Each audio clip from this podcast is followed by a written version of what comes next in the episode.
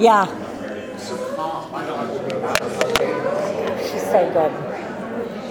Okay, good evening, everyone, and welcome. Just a reminder for everyone, so this Sunday, we're not going to be meeting for VOW because of the marathon, and it's really hard to kind of figure out a way to get here. I will send you a route over email, reminding you again not to come on Sunday for VOW. You should be coming for mass. Um, but I always like go to five o'clock mass or, you know, something that doesn't kind of have to figure out the route. So, but I'll, sh- I'll shoot you a copy of the route that you can look at, and so you can find your way. Um, again, just a reminder, this weekend, if you'd like to bring some diapers for our pro-life um, week, or onesies, or wipes for babies, we have a Gabriel Project in which we collect um, supplies for moms in crisis pregnancy. So we'll have a big crib in the Narthex, and you can just throw your stuff in the crib. And um, that would be awesome. We'll do that for two weekends in a row. And you can bring it next Wednesday here if you want to do that as well. You can also drop them off in the office. Um, and then on the 29th is the, the Wednesday, we're gonna have the movie here, so we'll start at 6:30, just as a reminder. Okay, everybody doing good? Lousy weather and lousy traffic, so I'm sorry about that. So let's pray for patience. In the Father, and the Son, and the Holy Spirit. Heavenly Father, we just praise you and thank you for all of the good things that you bring to us on a daily basis. Our lives, our health, our family, our friends, our work, all of those things, Lord, that sometimes we just take for granted. And so we thank you. We also thank you for this opportunity to understand more deeply the mysteries that are contained in the sacraments of your church. And so today, Lord, help us to be open to receive all that you intend. Utilize John as an instrument of your grace. And help us to understand more fully the sacraments of the service of communion. And I ask this as I ask all things through Christ our Lord. Amen. Father, Son, and Holy Spirit. Amen. All right, John is going to be speaking to us tonight. John is a long-term, uh, long-time parishioner here at St. Michael. I know he looks really young. he looks really young. He just had his fifth baby, sweet little baby, little baby boys. Now you got two boys and three girls, right? So that first boy is so happy. He's got a brother. He actually jumped up and down when we told him it was a boy. Just another sister. Oh my gosh. John is, um, is new in the diaconate program, so he is studying to become a deacon for our church, which we're really excited about. And um, a lovely wife, Nancy, and uh, beautiful kids. You'll see them on the altar serving. Um, they're always at the 7:30 a.m. mass, and uh, John helps me um, to teach baptism, also uh, for our parents, preparation for our parents. So we're happy to have him, and uh, please help me welcome John Barry. Thank y'all very much for having me. Um, first of all, I'm so excited for y'all. This is really wonderful. Uh, not only for just, you know, welcoming you into the church, but for what you mean for other Catholics too. So, uh, the light that you bring and the zeal that you bring for the faith is infectious. And so it's really wonderful and congratulations and I'm, I'll be praying for y'all. Um, so what we're going to do today is talk about marriage and holy orders. Have y'all ever heard sacraments of the service of communion? Have you heard that phrase before? That's like 99% of people have never heard that. We break up our sacraments into categories just so they're easier to understand and understand why they are what they are. And we, most people can tell you the sacraments of initiation, which y'all are very familiar with right now. And then there's the sacraments of healing, but then there's these sacraments, and they don't quite fit in. And so we'll talk about that and what they are, and actually how pivotal these are to all of salvation history and God's plan for, sal- for our own salvation itself. This is, in fact, everything is rooted in these two. Uh, unfortunately, neither of these fit into our society today. And what you'll see is the church fighting desperately to hold on to them because they are so pivotal. And so we'll talk about that, why they don't fit in, what the role, what our role is as Catholics to defend these, uh, and to make sure everyone understands what we mean by a true marriage and by holy orders and what that, and, uh, and so what all that entails. We're going to go through a sacrament overview. You can't hear it enough. Um, a lot of times, especially as a lifelong Catholic, we tend to take the sacraments for granted. We got them when we were young. Hopefully, we've been going to Mass every single weekend and we've at least been receiving the Eucharist. We try hard to go to reconciliation the once a year that the church says you should at least. But we don't, we don't, we don't take, we don't uh, fully understand what Christ is doing for us and the real gift He's giving us with it. If we did, we would live in these sacraments, which we really should. And so we're going to take the time to go through another overview of them and kind of explain them. I'll try and explain them hopefully a little bit differently than you've seen them before to maybe shed a little bit more light on that. Then we have to actually, before we get into holy orders and matrimony, we have to actually answer the question, what is love? And you, baby, don't hurt me, baby, don't hurt me. We will take some time to really understand what is Christian love. St. Paul actually coined a completely new word when he wrote his letters to describe what love was. And so we have to understand that because this is what we get wrong in our society today. And when you misunderstand what love is, it distorts what marriage is, and it's what causes the breakdown of that marriage. It also distorts holy orders, and it causes the breakdown of that. If, God forbid, if you got to be Satan for one day, you would attack these two institutions. Because if you can bring down these institutions, you can take a whole lot of souls with you. And so that's why we have to understand truly what love is to be able to understand what God is trying to do with marriage and holy orders so that then we can viciously defend them and really grasp onto them tight. And by doing that, show the entire world what love is and what we mean by a true marriage, what we mean by marriage to Christ, what we mean by the church itself. Um, then we need to, we'll spend some time on the actual sacrament of matrimony itself, then on the role of the family. This obviously flows naturally from matrimony, and the family is the center of the church.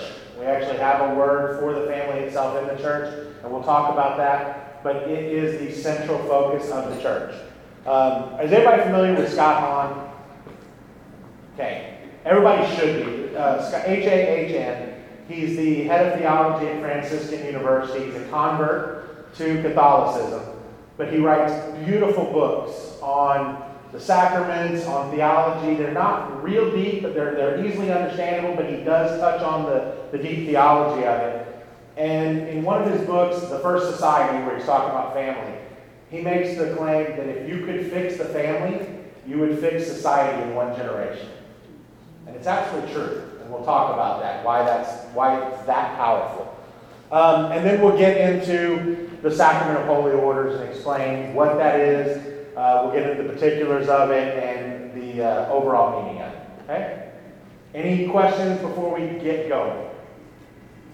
Okay, when I talk, I tend to get real, real excited about what I'm talking about, and I speed up and I get louder. And if you have a question, just shout at me, shut up, I gotta ask you something. Okay?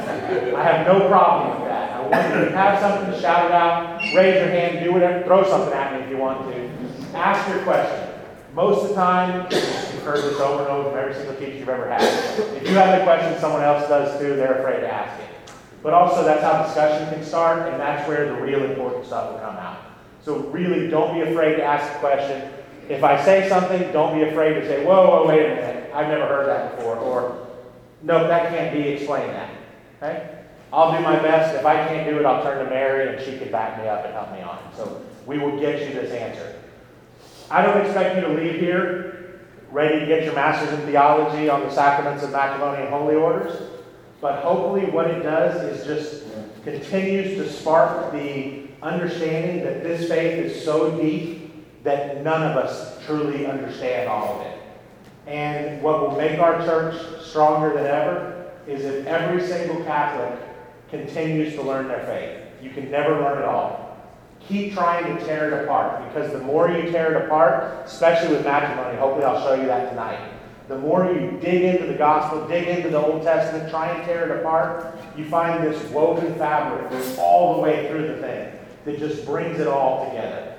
And it is so intricate. This book was written, the, the Bible is just a collection of books written over 2,000 years.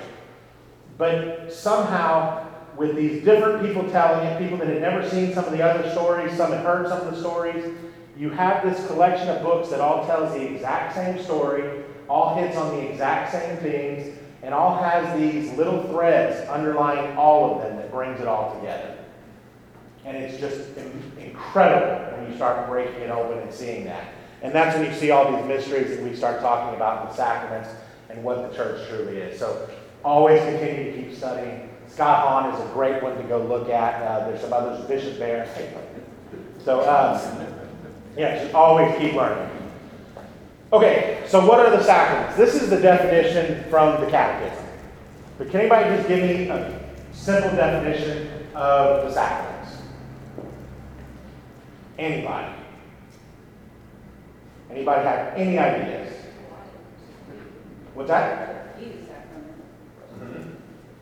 There are a few sacraments. What? Right? Yeah, there are multiple sacraments, but what is a sacrament, just in general? Go ahead, go for it. It's a way of becoming closer to God. Okay, that's absolutely true. It is a way of becoming closer to God. Go ahead. Go back to the Baltimore Catechism. Yeah. Outward sign instituted by Christ to give grace. Very good. Outward sign instituted by God to give grace, by Christ to give grace. Another way of saying that I've heard is a visible sign of an invisible reality. Right? There is something very real going on there.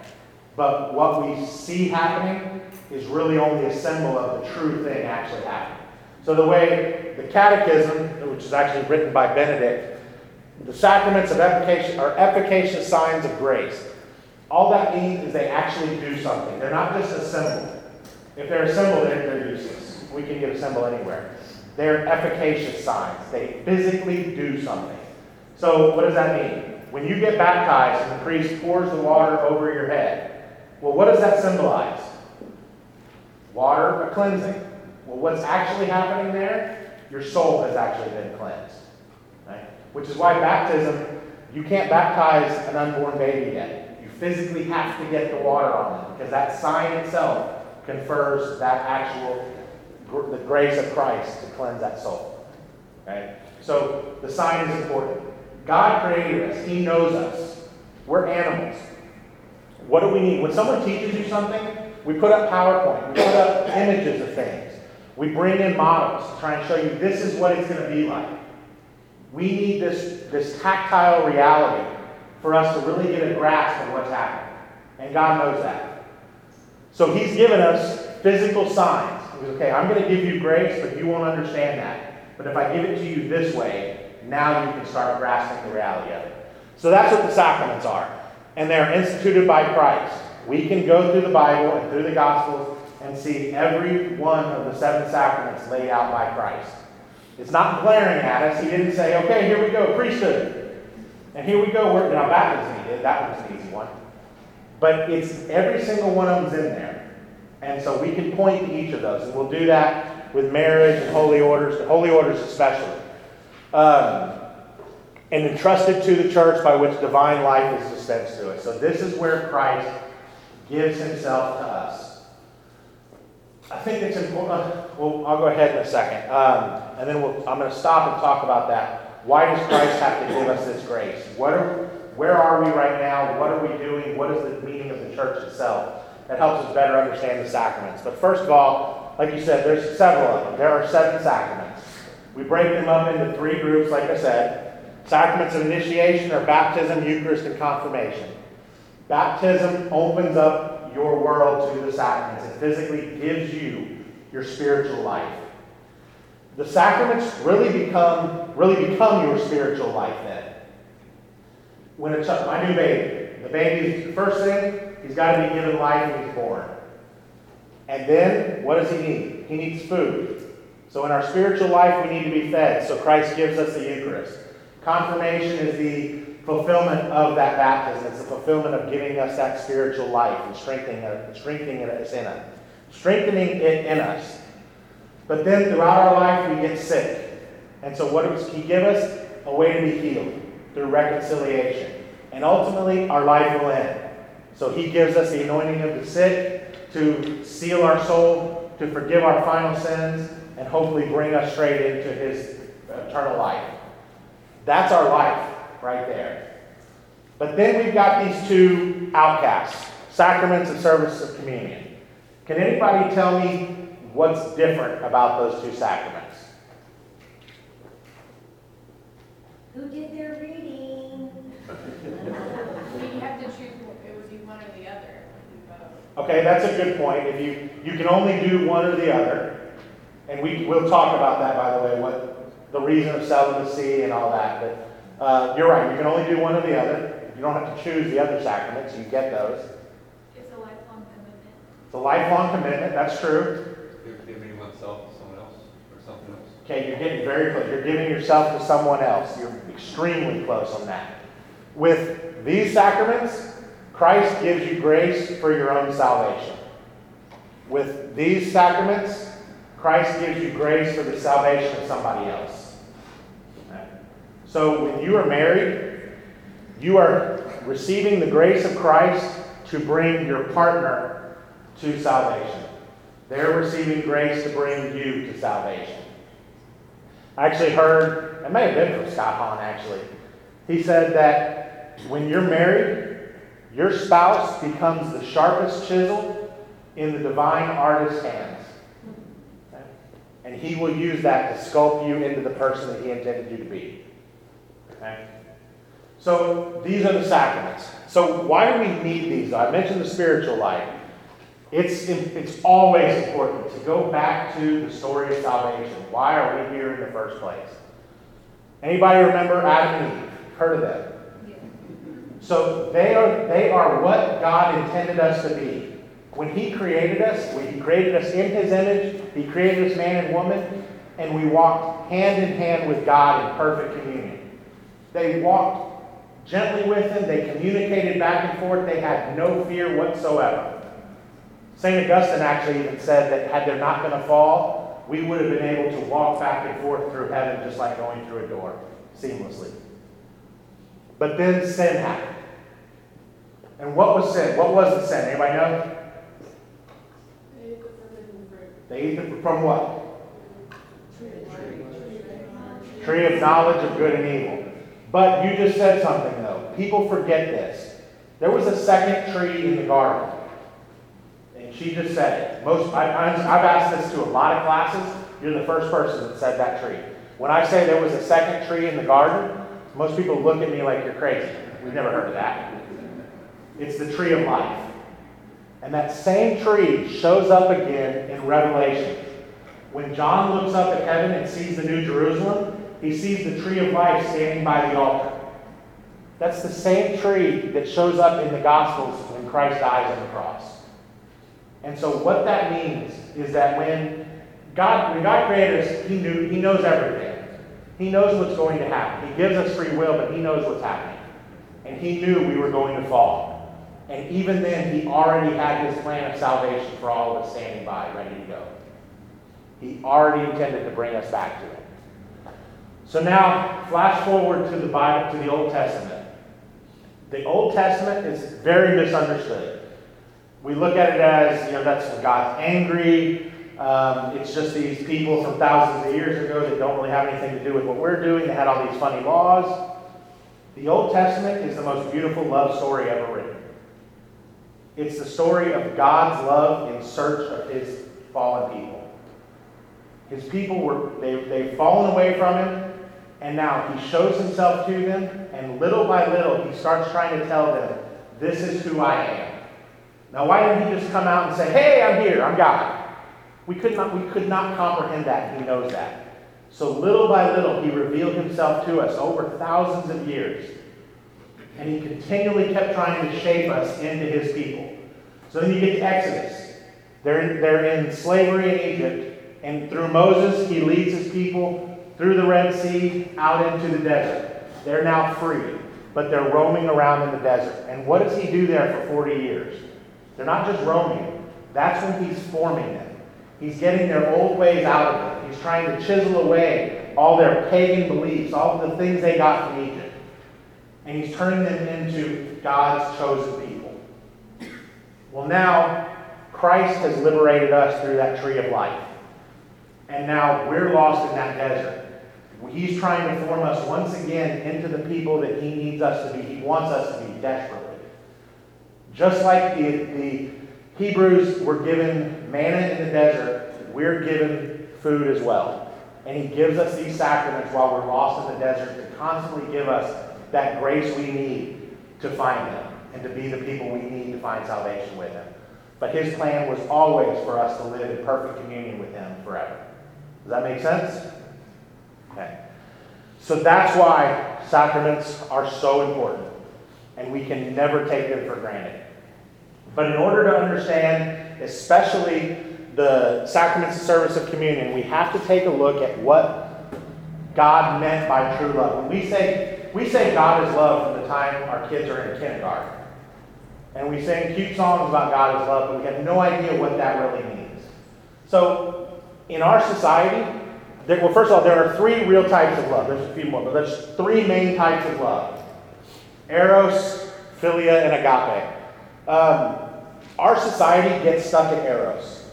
Go look at every movie ever made, and it's all about this romantic love. Go look at every Hallmark card. It's all stuck at Eros. Okay? And unfortunately, marriage gets stuck at Eros also.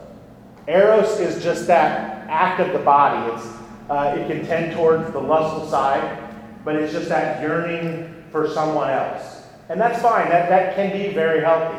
But that's not Christian love. That's just a natural yearning there. Then you have philia, which you heard Philadelphia, brotherly love. This is more that the act of the heart, it's that deep affection for someone. But then St. Paul, in his letters, coined a whole new word called agape. And by this he meant the sacrificial love of Christ. And this was a whole new kind of love. Um, I don't think we understand how radical, radically things changed with Christ. You know, we, we kind of think of today's terms of how everything must have been back then. The pagan world was, I mean, the idea of you don't, I'm not going to get it. Okay, so you're not happy with your child or something? Throw them in the river. Honestly, it was that bad. Your child, you have someone that's sick and poor, throw them in the, in the river, let them die. No big deal. It wasn't until Christ that all of a sudden these people started caring for the poor and caring for the children. This was a radical change.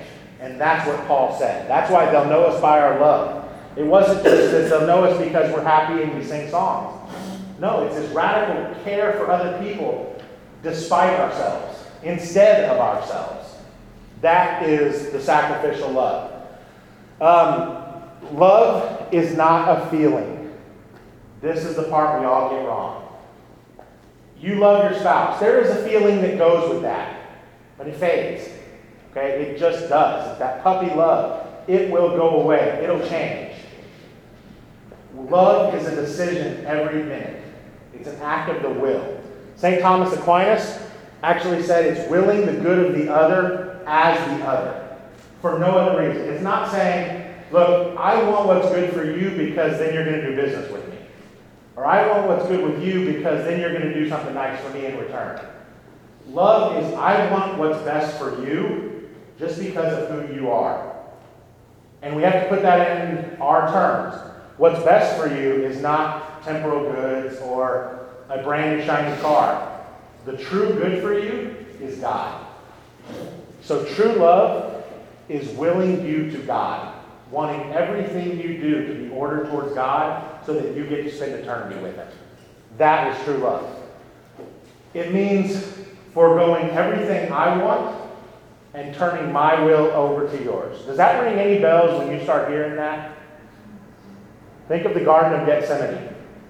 Christ did not want to die on the cross. He was sweating blood. He was so scared of it. But he turned to the Father and he said, But not my will, but your will be done.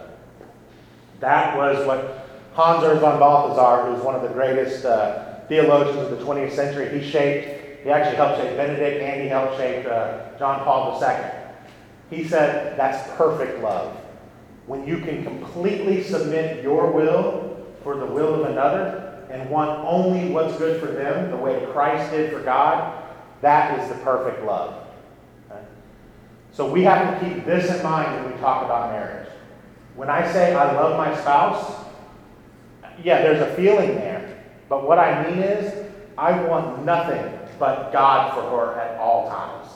And I want nothing but to see her saved for eternity. And everything I do will be geared towards that. And she's looking at me the same way. Everything she does will be geared towards my salvation. That's what we mean by true love. So I'd always heard that, you know, love's a sacrifice. And I gotta, I gotta be honest, I have a happy marriage. I, my, we met when, actually, our mothers went to high school together back in the 50s. And then we went to grade school together. We started dating when she was 14 years old and I was 15 years old. And we were married the minute we got out of college. And we've now been married 20 years. I'm perfectly happy. But to be honest, I never understood that when people said love is a sacrifice. Like, it doesn't feel like it. Pretty happy here. Till I finally understood what this meant. Oh, yeah, it is. It means it doesn't matter what I want, it matters what's good for her. And she's thinking the same thing. As Christians, we do that for everybody too, actually. That we want good for you just because you are the son and daughter of God. That's the sacrificial love that Christ calls us to. Are there any questions on that? Okay. So now, with that backdrop, we can look at these two sacraments. And now, I put up there the loss of sacramentality. We've lost their meaning now. In our society, we've trivialized it. Marriage is now when two people find each other, they really love each other, and we want to grow old together. And holy orders is when, well, marriage doesn't feel quite right for me. And so I'll go do that. And really, anybody can be a priest. It really just means running a church and saying a couple other words every Sunday. That's all you really work. That's not what these are. That's what we've lost because of our lack of understanding of what true love is. If these are sacraments, we have to understand how Christ becomes present in them. Remember, go back to our definition. It's how Christ brings himself to us while we're lost in this desert. So, for us to understand these, we have to find where is Christ in these. So let me ask you that. Why should two people get married? Any answers? Well, this is an easy one. To save one another, bring them to sainthood.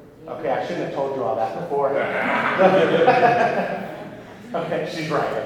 Um, normally, I'll ask this up front, and these are the answers I get every single time. They love each other, of course. And why else? They want to spend their lives together. I mean, and if you go on The Bachelor, you can do it in like 13 weeks. It's that easy on our side. Yeah, yeah. So, and that's it, but that's not it.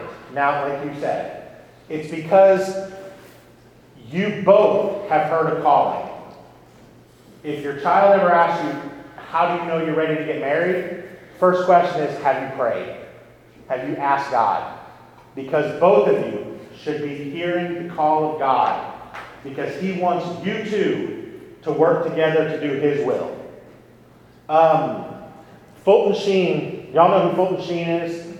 Uh, okay, first of all, y'all know who Robert Barron is, Bishop Robert Barron.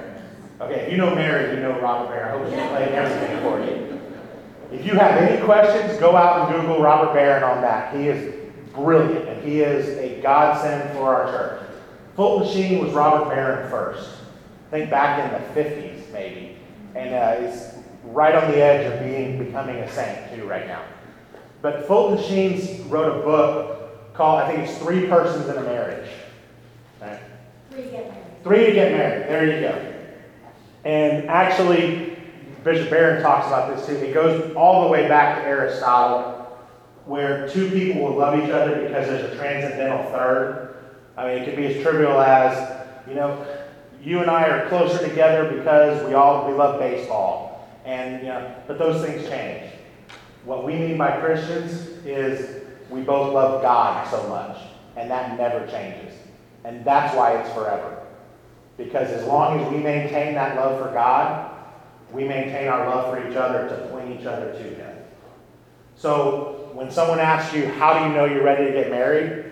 Have you listened to God calling you to work together for His will? That's what a true marriage is. Marriage or matrimony is also very interesting. It's not like the Eucharist where the priest gives you the sacrament itself.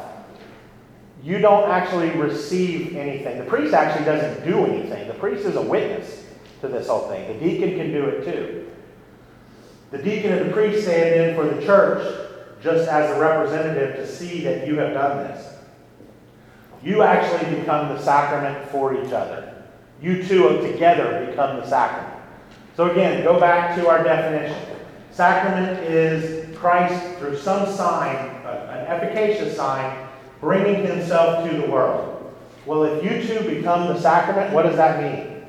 It means that you two together are the manifestation of Christ's love for the church itself. And through you two, through the love of you two, Christ himself is brought to the world. This is why there's always that something special. When you see a married couple, young or old, that you know is a strong, true married couple, there's just something about being around them. And that's because Christ is with them. Everything they do is mimicking Christ. He uses them to bring himself to the world. It's a manifestation of Christ's love for the church itself. And so, what, is, what does that mean? Christ gave himself for the church. They give themselves for each other now to show everyone the same thing. So, that is why the Catholic Church fights to the nail to hold on to what we mean by a marriage. No, we do not mean that it's just any two people that care about each other. Christ himself said it is a man and a woman who come together to be Christ now for the world, the same way he does. Um, it is so important that all of salvation history is wrapped around marriage. The Bible itself starts and ends with a marriage. Open up Genesis, and what do you have? Adam and Eve with God. Go to Revelation, and what do you have? Christ marrying the church at the Lamb's Supper. The Lamb's Supper in the in Revelation is the wedding feast of the Lamb. It is when the church has finally become Christ's perfect people, and we join him in the New Jerusalem, and he stands before the altar of God with us as he's our bridegroom, we're his bride. And we now live together as one. That's where we're all headed, hopefully.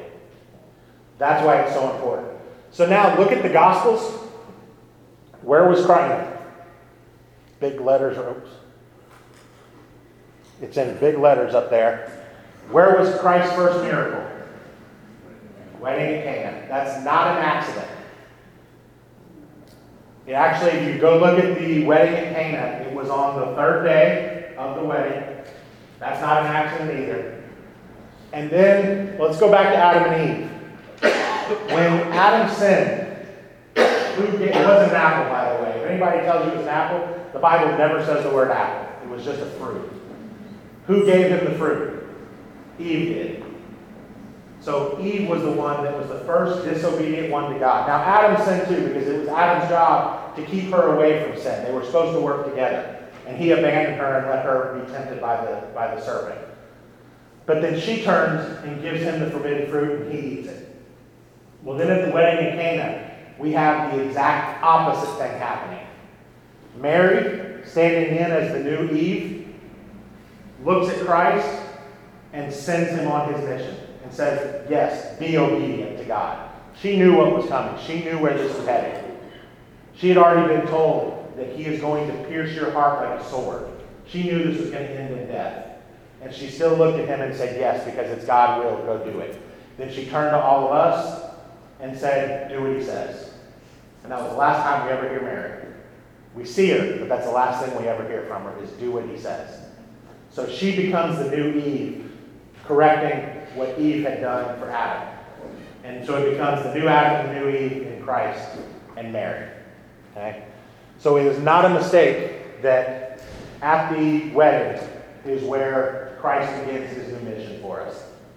Um, and then the whole gospel, the whole Bible ends at the bridal supper of the Lamb. We finally become his people. We're ready to unite with him. We've been chiseled away, and we are now perfect to stand in his presence and be his bride. That is why marriage is so important. This is how Christ shows himself to the world. Any questions? Yes, thank you. Somebody listening, good. Why did Paul say not to marry? He said, you know, well, it's in Corinthians, I think. Um, you should be like me, but if you can't control yourself, I'm not quoting Okay. perfectly. but- No, I understand what you're asking. Okay, so the question, there's a, a- is that, I don't know, uh, it may be in Corinthians where Paul says, and you can be like me, and he had, he did not marry. He saved himself for God, I mean, it was, um, that can be, I mean, we can look at that as a, in holy orders. He was a priest of God. Um, Yeah, he said, now to the unmarried and to the Yeah. I say, it is a good thing for them to remain as they are, as I do. so when he's, they okay. cannot exercise self-control, they should marry. Yeah, that's always taken. So, for one thing, St. Paul is, he is the very first theologian, and he is the one upon whom every bit of theology for the last two two thousand years has been built. So it's not as simple as opening it up and reading and saying, well, that's weird, you know, he's saying just don't get married, and only get married if you can't control yourself. To understand Paul, you have to first go back and look at who is he writing to. Each of these was written to a different church. So this was this was in Corinthians, it was written to the church in Corinth, um, and it's written because there is a problem going on there. And he's trying to show them how to get back into line with the church, with the universal church, and do what you're supposed to. And what he's basically saying at that point is, look, if you're that lost, you know, stop the immorality. He's trying to do anything at that point. Um, to get deeper into that, it'd be a lot bigger question. But he is definitely not just saying marriage is an escape from immorality or anything like that. That's not at all. Go ahead. I've been reading and reading. Yeah. You know, in addition to that, that Paul also believed that Jesus' second coming was imminent. Yes, that's And one of the reasons that he was, he was telling people to focus instead on Jesus and on the things of the world.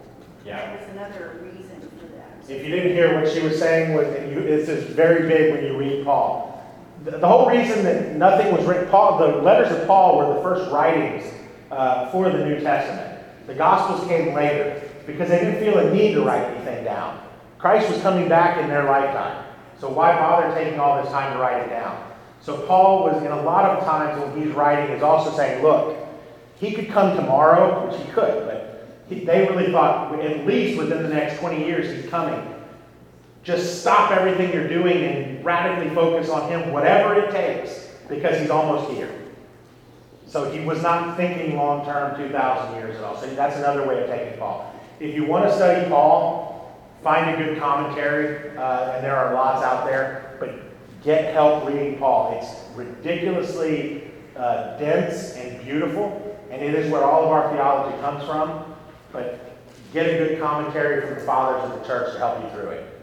Because you have to put yourself in their perspective to truly understand what he's talking about. That's a great question. Anything else? Okay. Okay, so there are some aspects of, uh, or some characteristics of a marriage that make it a true marriage. Um, it is unifying. There is a unity. You are one flesh. The best translation that I've seen that, well, that I've seen in the Bible is when Christ says the two become one. They cleave together. It takes a cleaver to separate them two. They have become one.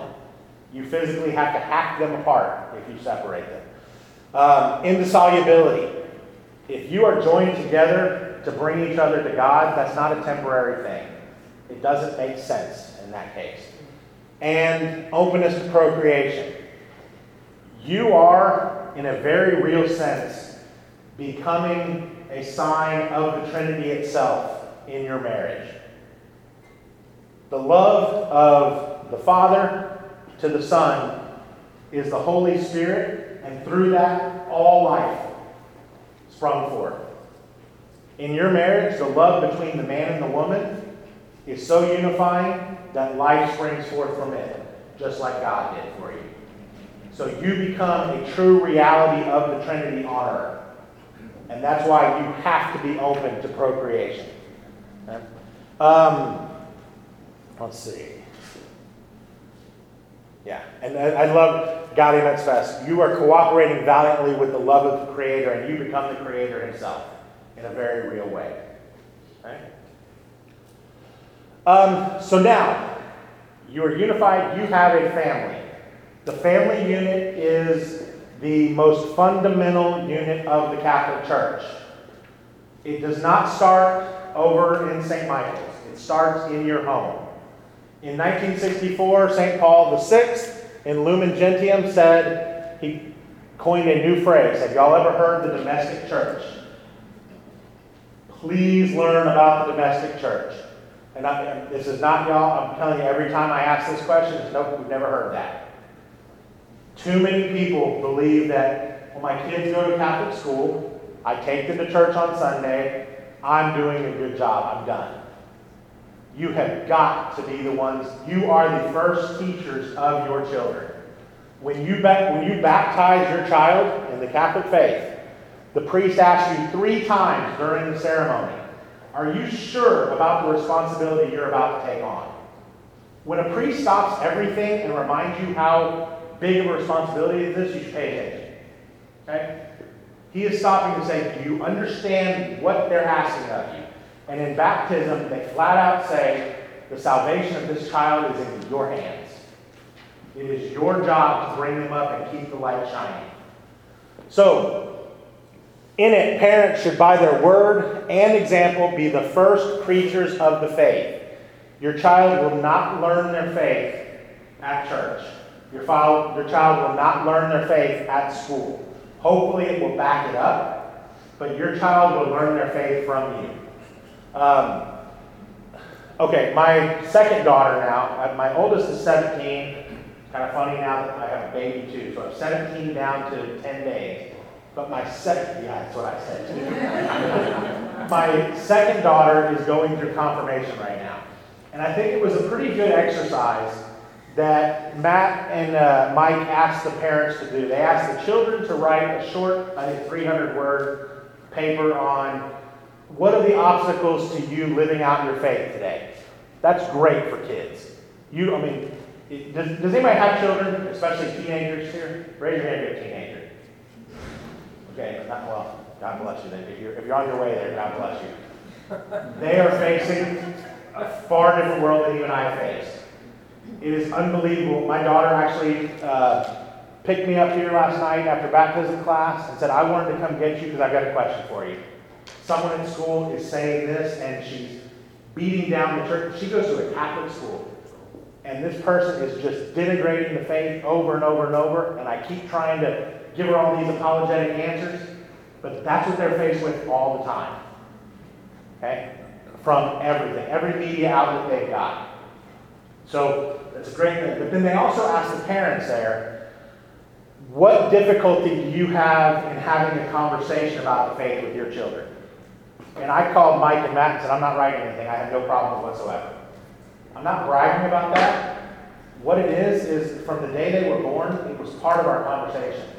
We talk about it all the time. I listen to podcasts on by Bishop Barron. I listen to podcasts by priests. I listen to podcasts on St. Thomas Aquinas. And my nine year old and my 13 year old are sitting in the car with me. They're not getting all of it, but even my nine year old boy will say, wait a minute, I don't understand this. And then he'll start asking questions about St. Thomas Aquinas. He's not understanding it all, but it's normal to him. Okay? If I asked you, what trouble do you have talking about football to your son? That's a silly question. I don't have any problem doing it. Well, the issue is we wait until they're about to be confirmed at 16 years old and then say, by the way, let me tell you how important the Catholic faith is to you. And they say, well, you haven't talked about it in 16 years. Why is this all of a sudden so important? Make it a part of your family. That's what the domestic church is. Talk about it all the time. Read the readings on the way to church. Read the readings on Thursday before church.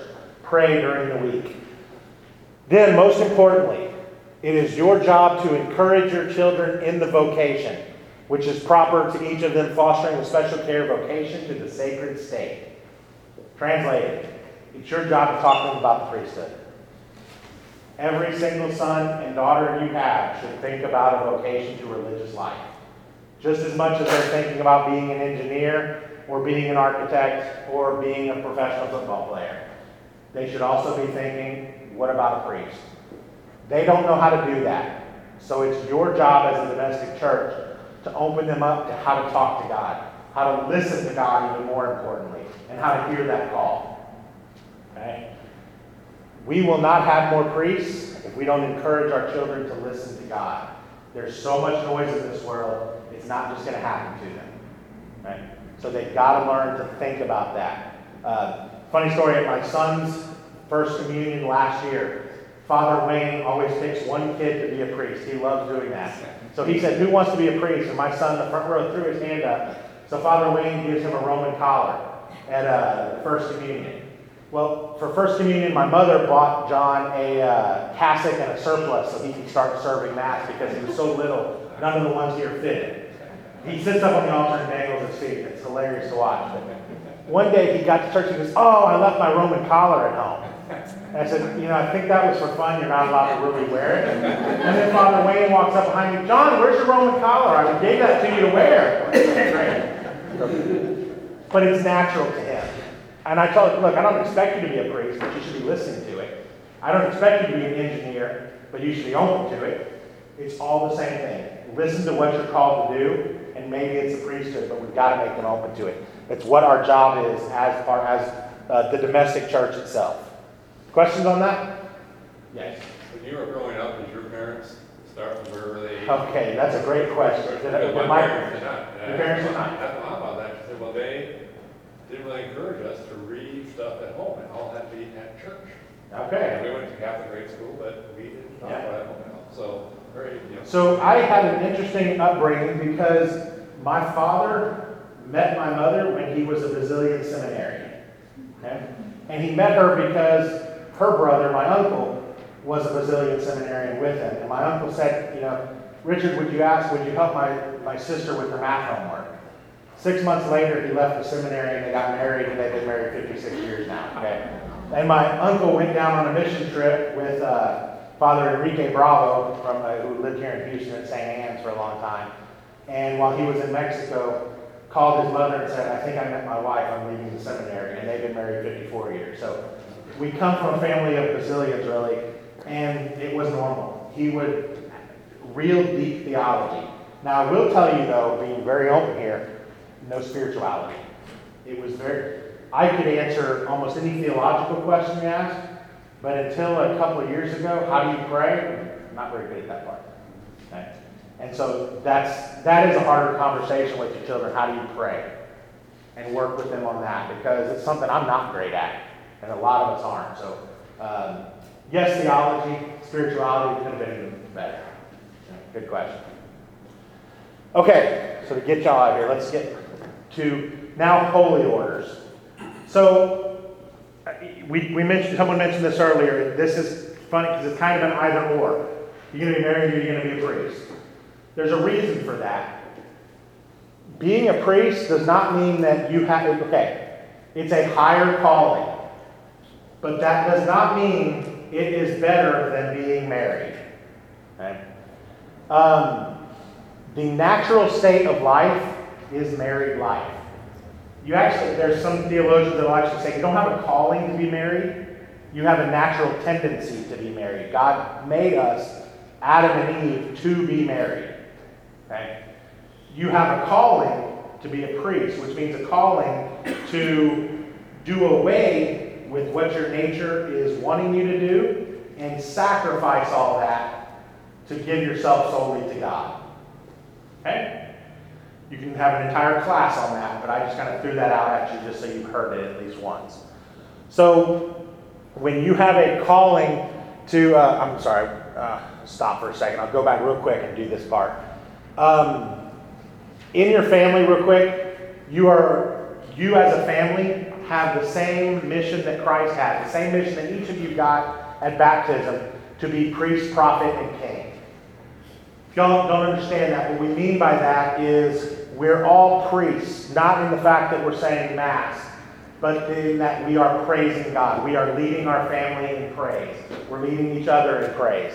Um, we are uh, kings. That's an odd one for us here in the United States. But by king, what we mean is we're ordering the world around us towards God, or towards the good.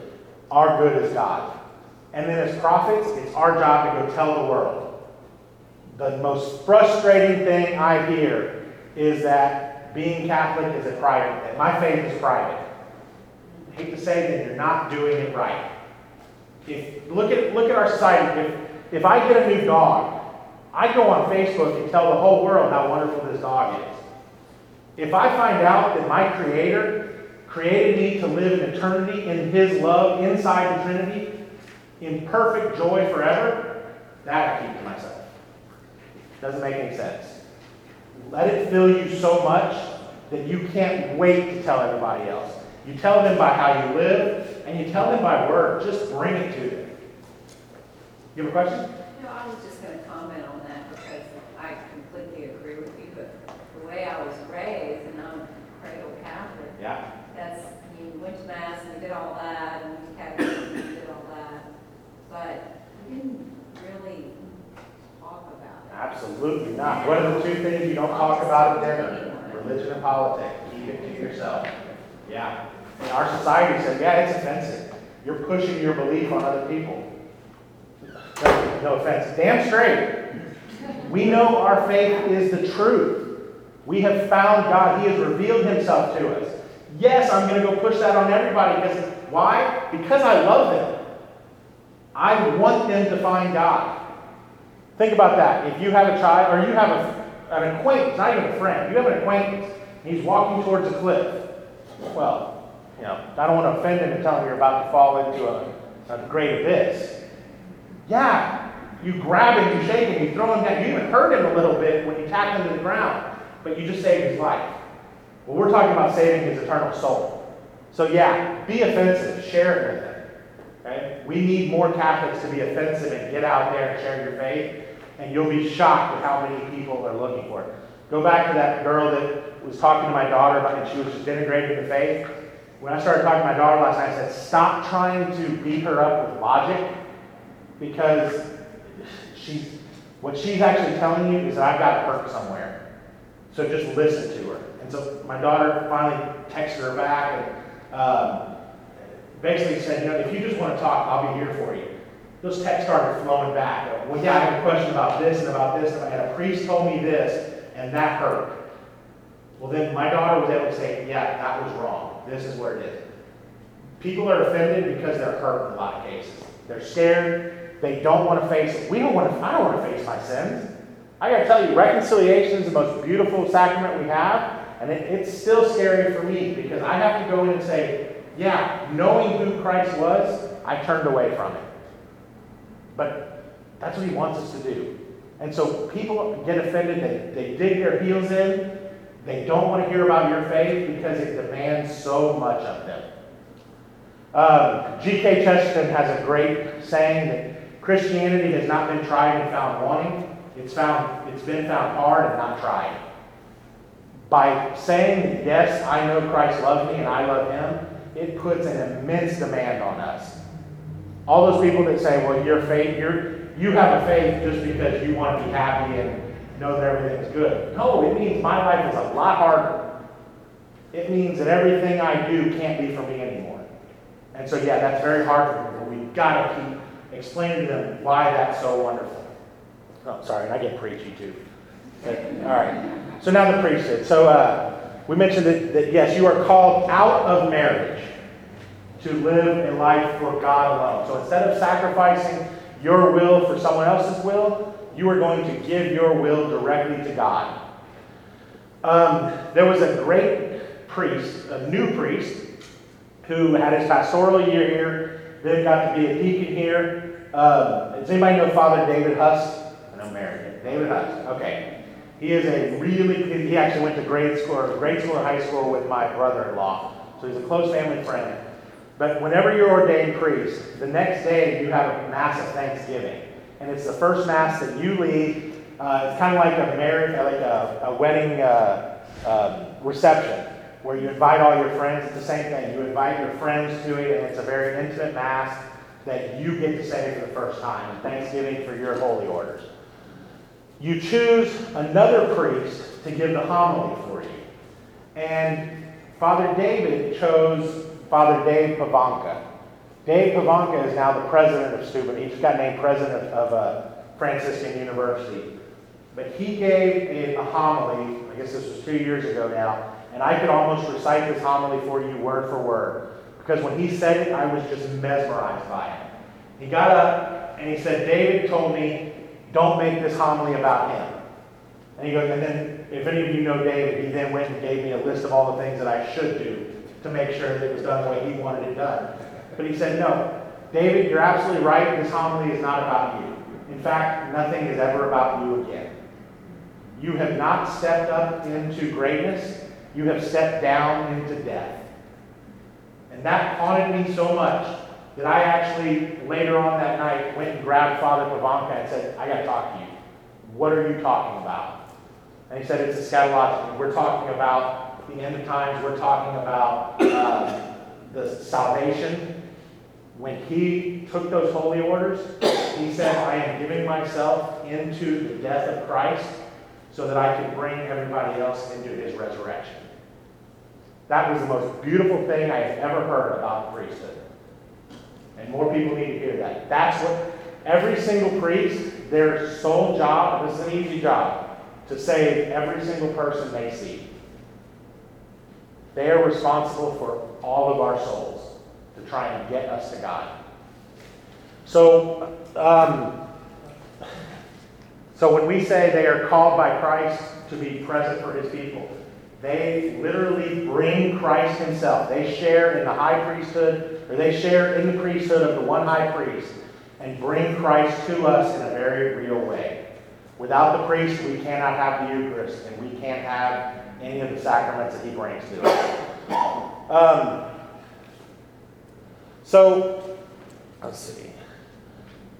Real important, a quick word on the liturgy itself. The priest stands up in persona Christi. He stands up as Christ. That's the reason when we do the readings at the beginning of the Mass, only the priest or the deacon can actually read the gospel. And then, does anybody know what is the response we say? What is the response we say to the readings? We say the word of the Lord, thanks be to God. And then the, de- the deacon or the priest gets up and says the gospel. And then what do we say to him? Praise to you, Lord Jesus Christ. We are talking directly to Christ. Praise to you for your word. Christ is speaking directly to us. Throughout the Mass, we are standing there. We had Bishop Lopes, who's the uh, bishop of the Ordinary of St. Peter, the Anglican uh, rite of the church, came and spoke here at St. Michael's. And I sat in the back there, and my wife said, Do you want some paper? And I was like, No, I'm not going to take any notes. Then he started saying something. I said, Well, give me one page in case I want to write something. I wrote six pages worth of notes of what he was saying. All he did was he stood up here, and without any slides, without anything, he just walked us through the liturgy. That this is what happens at the Mass. And if I could get that recording and force every single Catholic to sit down and listen to it once, the world would be a much better place. When you understand, was it uh, uh, St. John Vianney was the one that said, if we truly understand what was happening at the Mass, we would die of joy. We just don't comprehend it. Uh, I saw last night when I was here, they showed, I think, the First Communion class, kind of a rendering of what's happening in Mass, and when the priest says, join with all the saints and angels, they kind of had an actor play, you know, play Christ, and these angels showed up behind him. It was pretty good. But that's what's physically happening in the liturgy. That priest is becoming Christ for us, and we are joining in the eternal liturgy that's always happening. So when a Catholic says, I don't know why we have to go to Mass, the answer is, it's not that we have to, it's that we get to. You get a chance to glimpse into heaven. And the priest is not joking when he says, join with all the saints and angels. They're physically there singing with you. And you, just for a moment, heaven and earth join inside the liturgy. Right? Um, so the priesthood itself goes back all the way to Melchizedek. Y'all heard that name. I think there's actually some say uh, he was a high priest of Salem. Well, now Christ is the new high priest of the new Jerusalem. Jerusalem the new Salem. So there's a link here in it. Melchizedek was the high priest. Then, when Moses and Aaron were in the desert, the Aaron chose 70 elders to help Moses to become the new priest. Aaron was from the house of Levi. This is why the Levites were the priests. If you hear in the Gospels, you'll constantly hear from the house of Levi. That means priests, Levitical priests. Okay? Then you get to Jesus. And Jesus, whose mother was Mary, whose earthly father was St. Joseph, Joseph came from the house of David, which is what we get in the genealogy of St. Mark of uh, St. Luke. And so we know that Christ is the new king, the new David. Mary came from the house of Levi. So Christ is the new king too, the new priest also. He is priest and king all in one. He joins the two together. At the Last Supper, he sat down the 12, representing the 12 tribes of Israel, and made them all the new priests. So you get it from going to only the Levites, now through Christ, being spread out to all of Israel again, back to the 12 tribes. Does that make sense?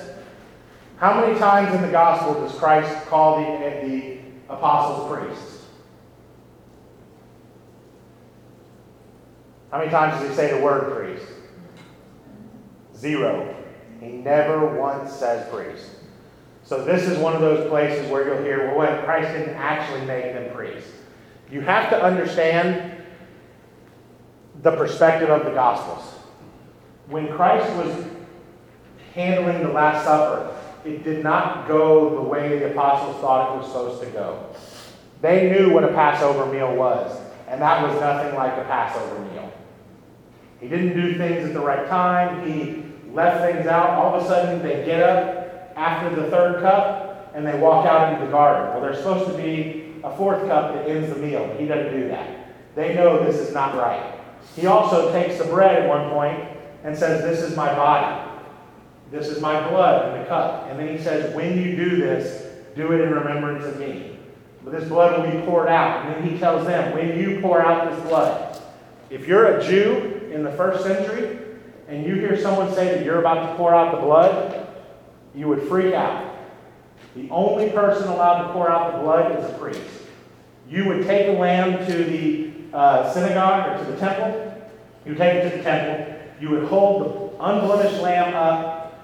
They would slit the throat of the lamb, let the blood pour into a bowl that only the priest could touch. The priest would take it to the altar and pour it out for you, pour it out for you on the altar. Then it was your job to go home and eat the lamb and complete the sacrifice. And now Christ is telling these Jewish men, you are going to be pouring out the blood of the lamb. And right then, he made them all priests. So he didn't use the word priest, it was in everything he did. And that's why, whenever we look at the Bible, we've got to go back to that first century perspective on it. Any questions on that? Okay. So, the particulars of the priesthood. There actually is one sacrament. There is holy orders. God willing, I will receive holy orders too. It is the same holy orders that Father Wayne receives and the same holy orders that Cardinal DiNardo received. But it's in three different degrees. Cardinal DiNardo is a bishop, so he is the full episcopacy. He is in line with the apostles. You can trace every single bishop back to the 12 apostles. Okay? That's why we are one apostolic church. They lay the hands on just like the hands were laid on in the Gospels or the Acts, in Acts by the apostles, and that line continues. You have to do that line to line with the apostles. We are an apostolic church. It has to be passed down. Um, there's the presbyterate. It actually was created out of order. Deacons were created second. Those bishops were in charge of an entire church, which is a city or an area was the one church. And then they needed help, so they had deacons, which just means service, servant. And the deacons were ordained but not to the priesthood. They were ordained to ministry and service. So they, they receive a lower degree of that uh, ordination. And then after that, they said, no, we actually need more priests. Not bishops, but priests. So they got the presbyterate. And they are co workers of the bishop. It can be said that the priests are the right hands of the bishop and the deacons are the left hand of the bishop. Um, the priest only has authority through the bishop. If you are Father Wayne here in Houston and you go to San Antonio and want to say Mass, you have to call the Bishop of San Antonio and tell him, I'm in your diocese, I'm under Cardinal DiNardo, do I have your authority to say Mass in your diocese? He has to get authority from the bishop. Okay? This is not something new. This is not something we made up. This is something that goes back to day one in the church. As early as St. Ignatius of Antioch, which is the first century. I think it was, well, maybe it was second century, but you're like 100. You have, let everyone revere the deacons as Jesus Christ, the bishop as the image of the Father, and the presbyters as the Senate of God and the assembly of the apostles. For without them, one cannot speak of the church. That institution was already firmly in place. This goes back all the way there. Okay? When you are ordained, an indelible character is put on your soul, just like at baptism. This is something that can never be erased. Once you are a priest, you are always a priest. Now, they can be laicized, they can be defrocked, but they are still actually, they still have, you want to call them priestly powers. I hesitate doing that because it makes it sound magic. It's not, it's, it's power through Christ. If you are ordained a priest and then you are laicized, if someone's dying, you have to give them last rites. You still have that capability. Okay? That character is always on your soul. Um, then you're also given the grace of the Holy Spirit. If you want to sound smart when you're teaching theology, learn the Latin, because then it makes it sound like you know something no one else does. But really, all this is is the grace to teach, worship, and govern. Okay? Um, and then they can uh, they confer the sacred power of Christ. They act as uh, priests of the one true high priest, and they act in the person of Christ Himself. The reason Father Wayne wears robes up on the altar is so that we don't see his earthly self, we see Christ himself up there. When you stand at Mass, you're not going to pray, you're not going even to worship God. You're going to join the Son in his eternal worship of the Father. That's incredible. You get to stand with the Son as he offers his perfect sacrifice up to his Father. That's what you get to join in and it's through the priest. Any questions on that? Yes, ma'am. Could you explain, I, I know that uh, a lot, sometimes people have a question, you said obedience to the bishop. Would you explain how order priests work?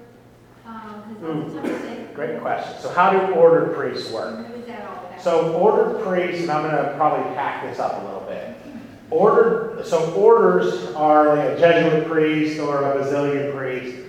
They don't serve a diocese. They have a very special vocation that they hear called to. And at some point in time, uh, uh, St. Francis is a great example. St. Francis went to Rome and petitioned the Pope that I am called by God not to serve as a diocesan, diocesan priest and live in my one area. I'm called to do something very particular. And the Pope then decides that yes, you are, or no, you're not. And he confers the order on them that, okay, yes, you are now the head of the Franciscan order. And I'm just trivializing this a little bit, obviously. And so now they work under the authority of the Pope himself. And then they have their own governing body where you'll hear the superior of the Jesuits or whatever, but they still work under the order of the Pope. They just don't work inside a, uh, um, uh, they don't work inside a diocese. Now, Mary, I don't know, do they have to select a bishop that oversees them, or does the Pope make one of them a bishop? You know, some report directly to the Pope, and then all of them, though, do have to ask for permission to work at a diocese. Yes, that's true. So, but they have like a superior, Yeah. That's right.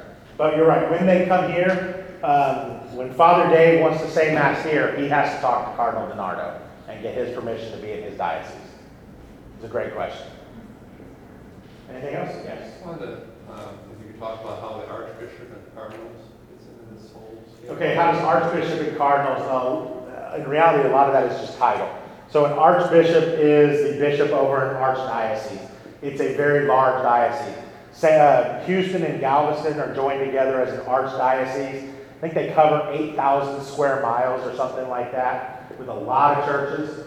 And they're just called an archdiocese, so anybody there is called an archbishop. Then there is cardinal. Cardinal um, doesn't actually even have to be a priest, although all, it always is. Um, a cardinal is a title given by the Pope uh, as a prince of the church. Um, if you're under 75 and you're a cardinal, you become one of the conclave and you get to vote on the Pope. But uh, in a lot of cases, it's a um, honorary title for your service to the church and your yeah, theological. They're all they are all ridiculously smart people who have lots of theology, but uh, it effectively is that they are the princes of the church. However, that does not mean that they are called the opulence and mansions and things like that. They wear red as a sign of they are to now give their blood for the church. That's what that's supposed to remind them of. They are still supposed to be servants like Christ. And again, we misinterpret the word prince. Okay? And yes? Do they act as advisors to the Pope? Now, okay, so now you're getting into the hierarchy of, do they act as advisors to the Pope? Um, there are lots of, the hierarchy of the church is ridiculously complex and it's changing all the time. In fact, they've changed, they've changed the structure just recently again. But I know there's a, uh, a Roman Curia that advises the Pope as well. Um, there's a, the, the, the Vatican is also a nation state. So there is a Secretary of State of the Vatican who's a cardinal also. Um, they, they run as a government itself too. The Pope, though, is a bishop. He is the first among equals, is what we say. He is the vicar of Christ, but he is still a bishop. He's the bishop of Rome. The Pope teaches in union with all the bishops of the church.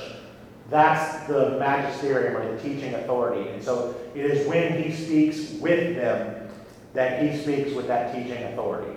And then there's some extra things on there's teaching ex cathedra, which means from the chair of Peter, but we're getting into real intricate things that I want to leave to Mary before I lead you down the wrong path. Anything else? Okay. So we have to now bring them back to these are true sacraments. The married couples receive the grace of Christ to be like Christ for each other to bring each other to salvation. That's a true Christian marriage.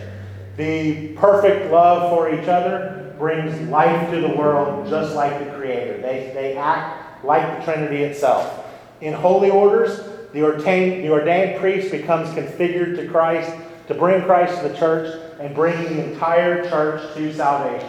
The church has one job on this earth the salvation of souls. That's it. And the perfect love of Christ brings Christ physically present in the Eucharist. So, real quick, let's touch on something that's, that's a hot topic in the news right now because of misinterpretation. And, okay, real quick, I'm just going to soapbox for a second. If you see something on the Today Show or on the morning shows that said Pope Francis said this, go read it for yourself. Okay? They are cherry picking things to show you. For example, right now there's a controversy that Pope Benedict and Cardinal Sarah wrote a book on celibacy. And they're completely at odds with Pope Francis. Never mind the fact that Pope Francis said exactly the same thing they're saying just less than a year ago. We leave that part out. What Pope Francis said recently was we can be open to discussions on possibly married priests in very remote parts of the world if it's necessary, but we're only looking at that. The media takes that to see he doesn't think celibacy is necessary, and we should tear down that institution also. Remember, if I get to be Satan for a day, I'm going after holy orders and I'm going after matrimony. Because if I can tear those two things down, then these people are not symbols of Christ in the world anymore. And so, yes, they are going to attack those kind of things. So, why is a priest celibate? It is not because the church hates sex. It is not because the church hates married couples. It is not because the church thinks that all that stuff is evil. It's because the church thinks that that is so important and that that is what we are naturally called to as being in the image of God, that as a priest, they're going to forego that to show you that, yes, once all that is perfectly ordered, there's something even greater that you are aspiring to. And in heaven, there will be no marriage. You will not be given in marriage. You will live in perfect unity with God, just like the priest does now. So they are to be a symbol of something transcendent for us. And they're willing to sacrifice all those earthly goods, as great as they are and as natural as they are, to show us that there's something more to aspire to. That's why celibacy is so important. It is an act of sacrificial love for the church to show us Christ Himself. Okay? So, soapbox over. But that, again, if you see it on the news, go read it yourself. Go look at the documents, do your own research, and find out what's actually being said and written.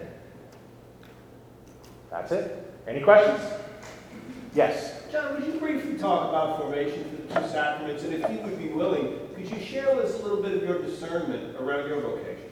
Yeah, sure. So my discernment, so I'm, I'm called to both of these actually, um, or at least I think I am so far. Well, marriage I'm pretty much set on. Don't tell my wife I said we're, we're good there. But uh, no, um, so a great when how do you know you're called to marriage? You know, again, we look at that. Well, we love each other. We're happy. No, you pray, and we've always prayed. We've always been together in the church. Um, and if you look in Galatians and you see the gifts of the Holy Spirit that Paul mentions, if you find that when you're with that other person, each of those things comes out of you even more, then that's a good sign that the Holy Spirit is in that relationship with you and your potential spouse. If you find that when I'm with those people, it's a lot harder to find those gifts of the Holy Spirit in me, then that's a good sign that the Holy Spirit is missing. And that's not, and there's something not right there. Right? Now to the diaconate. I'm not called the priesthood, obviously, but uh, to the diaconate. I mentioned a minute ago that I was cradle Catholic. I could debate theology with the best of them, but then you asked me to pray, and I was kind of lost. Um, I went to Rome in 97 with my school at the University of Dallas, and one of the first days we were there, we got to pray the rosary with St. John Paul II. And he walked across the stage, kneeled down, and I watched him pray, and I was saying the same words as he was and repeating it, but he was doing something completely different than I was, and it didn't make any sense to me. Um, we had a nightly rosary at our campus in Rome, and I would go to it often, and I'd watch my friends, and again, they were off in prayer somewhere, and I was repeating words, and there was just nothing happening. Um, and it wasn't until a few years ago, maybe four years ago, three or four years ago, Matthew Kelly came and talked here. Uh, I'm not a huge Matthew Kelly fan, to be honest with you. I don't think he goes deep enough, but he was here and it was enough for me. He, he said that when we pray, we, we pray to the God of Walmart. You know, God, I'd like this, this, this, and this, and if you could have it ready for me in under an hour, that would be great. And I know I want it right now, and here's how I want it. But what we don't do is pray to God for what He's ready to give us. We don't pray for the big things. Like, we don't just flat out say, God, send your Holy Spirit and transform me. Because we're worried when we do, it's going to happen. And so, to be honest with you, my wife and I talked about that, and we both came out saying, yeah, that's a scary prayer.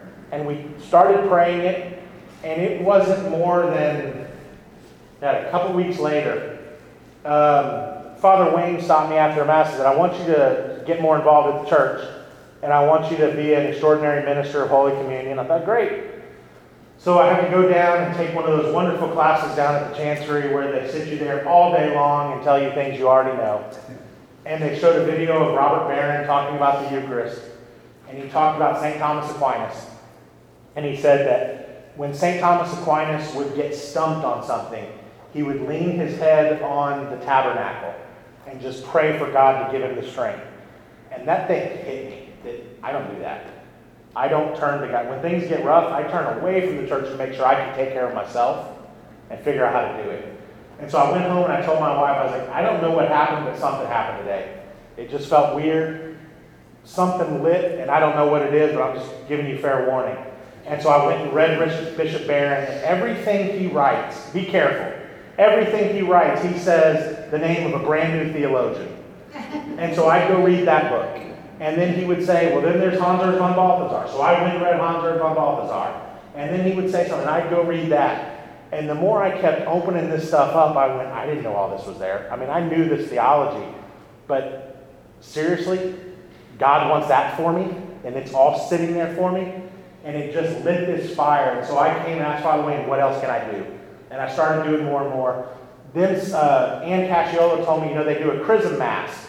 And at the chrism mass is where they bless all of the oils that'll be used at confirmation and uh, all that for you. Everything for the diocese is done at one Mass the Tuesday before Easter. Went down and sat at that, and all the priests come from the diocese to renew their vows. You have like a couple hundred deacons there and a couple hundred priests all there, at this big Mass, beautiful.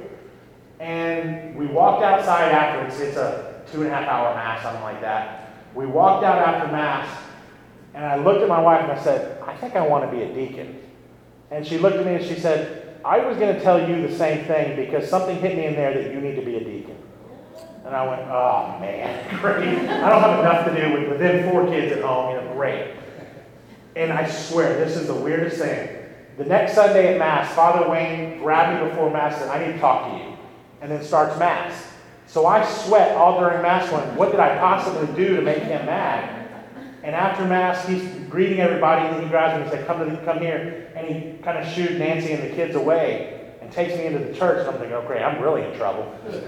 he sits me down and he says, I want to talk to you. I'd like you to think about possibly becoming a deacon. And I said, well, funny story. I actually, Nancy and I just started talking about this. And in pure Father Wayne fashion, he jumps up and says, Perfect. Then consider me the Holy Spirit saying, Yep, do it. And he walked away. All right. And I signed up right away. So that's it. Sometimes it hits you over the head because you're not listening. But uh, that's it. That's where I got that call. That's a great story. And it, go talk to other people that have done it. God is persistent. He's not loud. He is that whisper, but man, he's persistent.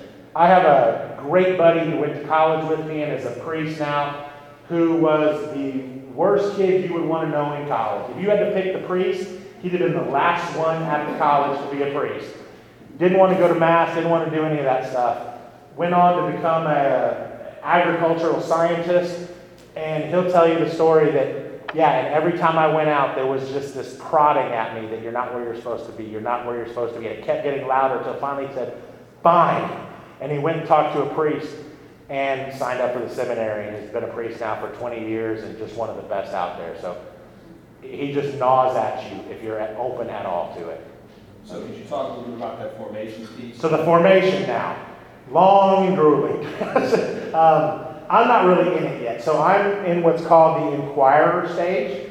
Um, as a, what they do for a deacon is we go to the seminary every Monday. Um, for two years, and we take classes in basic Bible studies and basic Old Testament, New Testament, um, how to do exegetical reading, readings of the of the um, the Bible, some philosophy classes, some things like that, just to give us a baseline. And all through that time, we're also just trying to find out: is this really what we're supposed to do? Do we have the time commitment? Can we? Uh, we all joke about it that it's really it's like an obstacle course of persistence here. Can we just stick with it? Uh, starting this Saturday, actually, we then start five years of one Saturday a month going in for uh, all day spirituality and learning to pray and learning to be pastoral and talk to people and uh, some psychology and things like that. And then after next year, if the cardinal doesn't say, yeah, you're not right for this at all, at any point you, you can get a letter saying, yeah, you're wrong. But uh, so I'm waiting for that any day now. But uh, once you get past that, then you actually start at St. at St. Mary's Seminary, but starting at the St. Thomas uh, University of St. Thomas. Um, it's not actually a master's of theology, but it's a it's as wide but not quite as deep, and so you get what's called a master of pastoral studies. And so, in five short years here, if all goes well, I could be ordained deacon. That's it.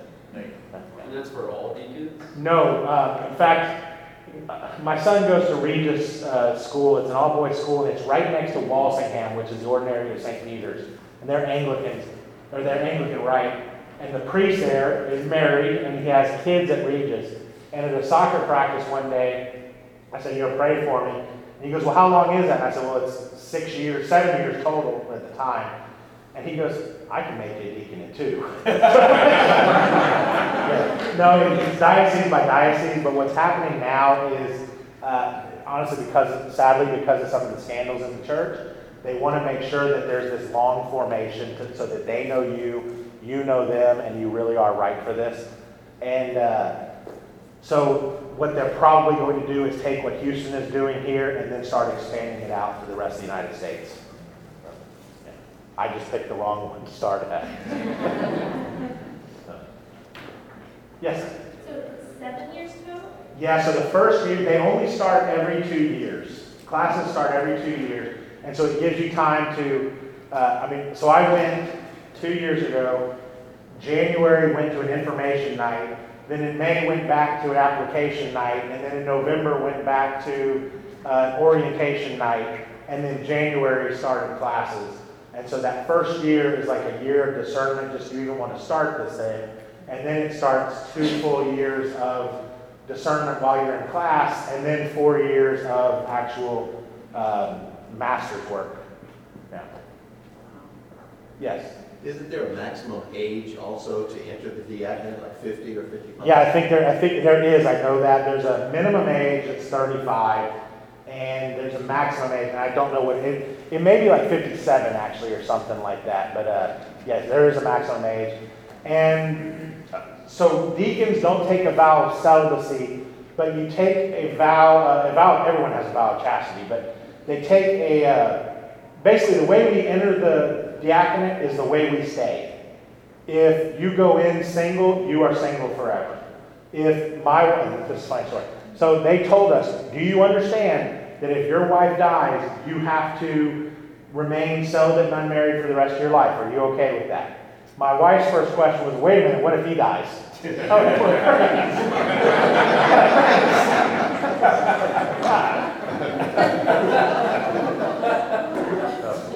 but yeah, so that's the, that's the diaconate. Yeah. Anything else? Yes?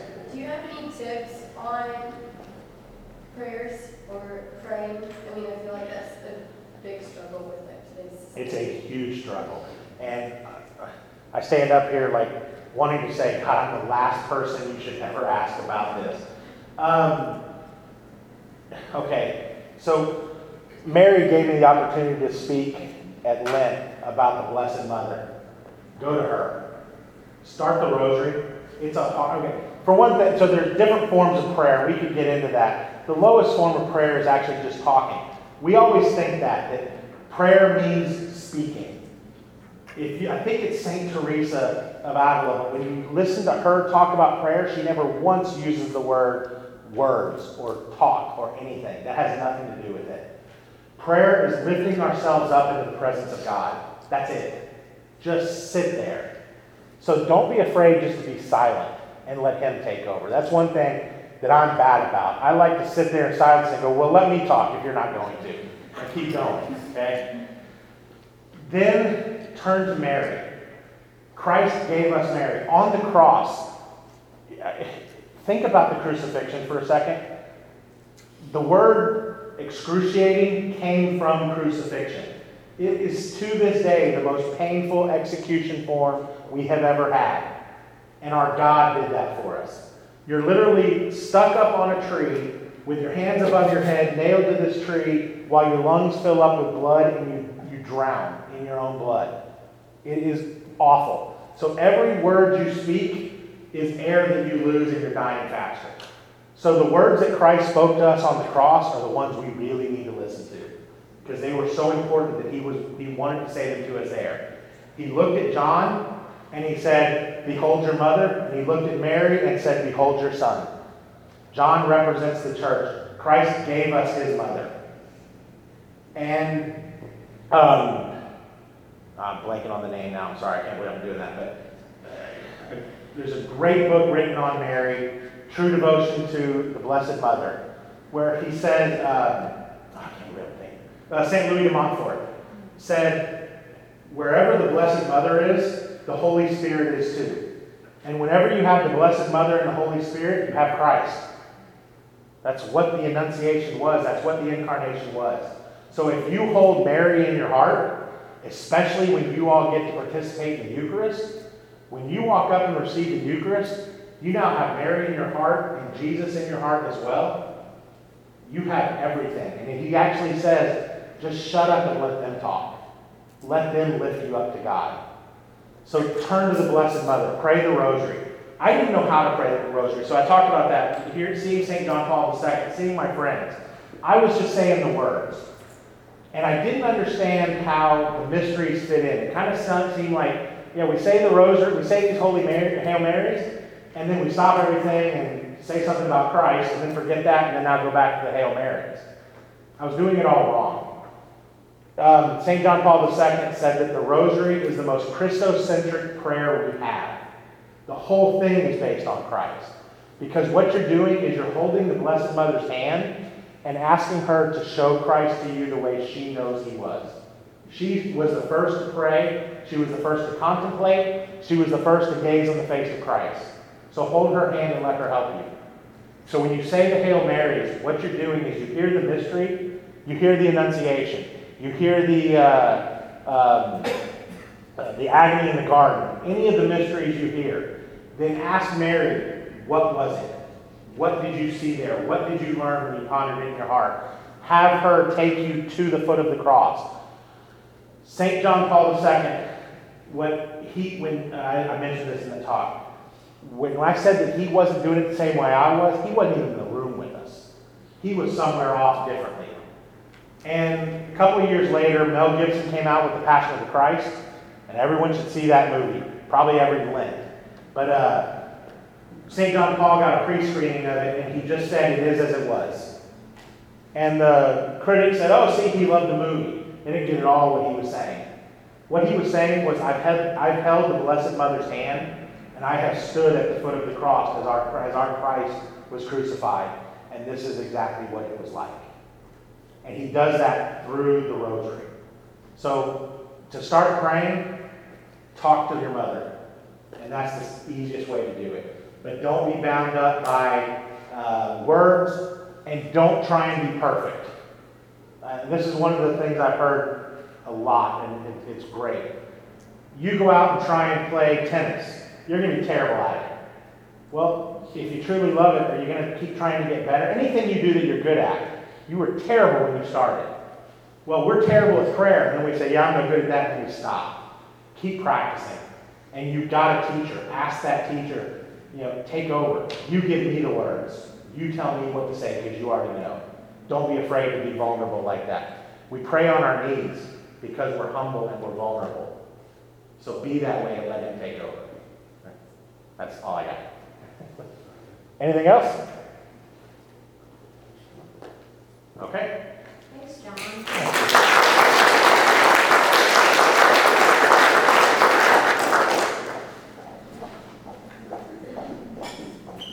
Okay, I think we're going to call it a night, um, but I do want to remind you, BOW is mandatory.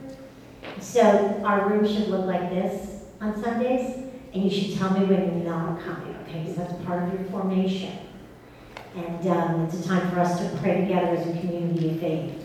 So, um, so please make an effort to make it to BOW on Sundays. We're not meeting this Sunday, so you're off this Sunday. And then just a word about um, what John talked about too, um, is that we are going to have a couple of nights of prayer. And so where we're actually going to do some of these devotionals, teach you kind of the format, and um, give you some pointers. In fact, Alejandro, who's one of our seminarians, is take that for us. So that'll Okay, well, why don't we um, end with um, the Hail Mary? Why don't we do that? Um, In the name of the Father, and the Son, and the Holy Spirit, amen.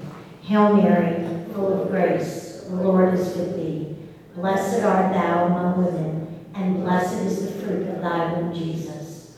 Holy Mary, Mother of God, pray for us sinners, now and at the hour of our death, amen. Our Lady, seat of wisdom, pray for us. In the Father, and the Son, and the Holy Spirit.